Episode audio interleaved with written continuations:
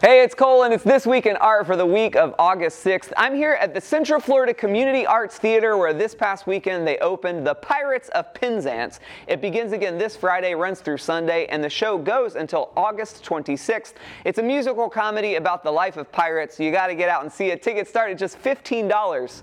This past weekend at the Orlando Museum of Art, they opened a brand new exhibition called Zen Tales. It features the art of artist Jon J. Muth, who's a comic book illustrator, children's book illustrator. That runs through October. Make sure you go and see that. Then the Central Florida Community Arts Classical Choir has a concert this Friday at 7:30 at the Maitland Presbyterian Church. It is a classical choir featuring sacred music from Haydn, Handel, and a lot of other classical composers. And lastly, Timucua White House Argentinian music this coming Sunday 7:30. They have amazing stuff at Timucua every time they have a show. So get out and see that. There's a lot happening all across Orlando. Get out and experience something amazing.